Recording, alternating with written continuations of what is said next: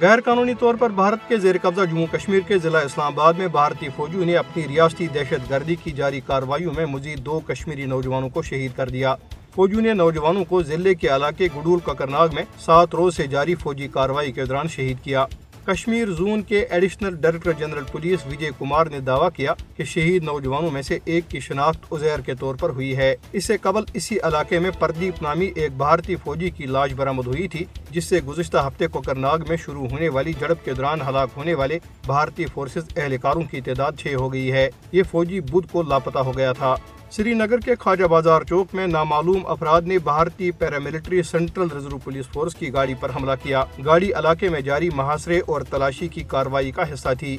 بھارتی فوجیوں نے ضلع راجوری کے علاقوں سیری، گگروٹ اور نوشہرہ کے ملحقہ علاقوں میں پرتشدد کاروائیاں کی۔ دریاسنا کشمیریوں کو درپیش مشکلات کے حوالے سے قابض انتظامیہ کی بے حسی کے خلاف سری نگر اور کپواڑہ میں احتجاجی مظاہرے کیے گئے۔ مظاہرین نے جن میں زیادہ تر خواتین تھی احتجاج کے دوران سری نگر کے علاقے گاندرپورہ میں صفا قدل روڈ اور سوپور کپواڑہ ہائی وے کو بند کر دیا۔ مظاہرین نے بجلی کے سمارٹ میٹروں کی تنصیب کے ذریعے کشمیری عوام کو لوٹنے اور کشمیریوں کو درپیش مشکلات کے تئیں بے حسی پر مودی حکومت کے خلاف نعرے لگائے۔ بھارتی پارلیمنٹ میں جموں کشمیر نیشنل کانفرنس کے رکن حسنین مسعودی نے ایوان زیرین لوک سبھا میں خطاب کرتے ہوئے کہا ہے کہ دفعہ تین سو ستر کی منسوخی بھارتی آئین کے مطابق نہیں ہے کیونکہ جموں کشمیر کو بھارتی پارلیمنٹ نے اتفاقی رائے سے خصوصی حیثیت دی تھی۔ انہوں نے کہا کہ پانچ اگست دو ہزار انیس کو اس دفعہ کی منسوخی یک طرفہ اور غیر جمہوری اقدام تھا۔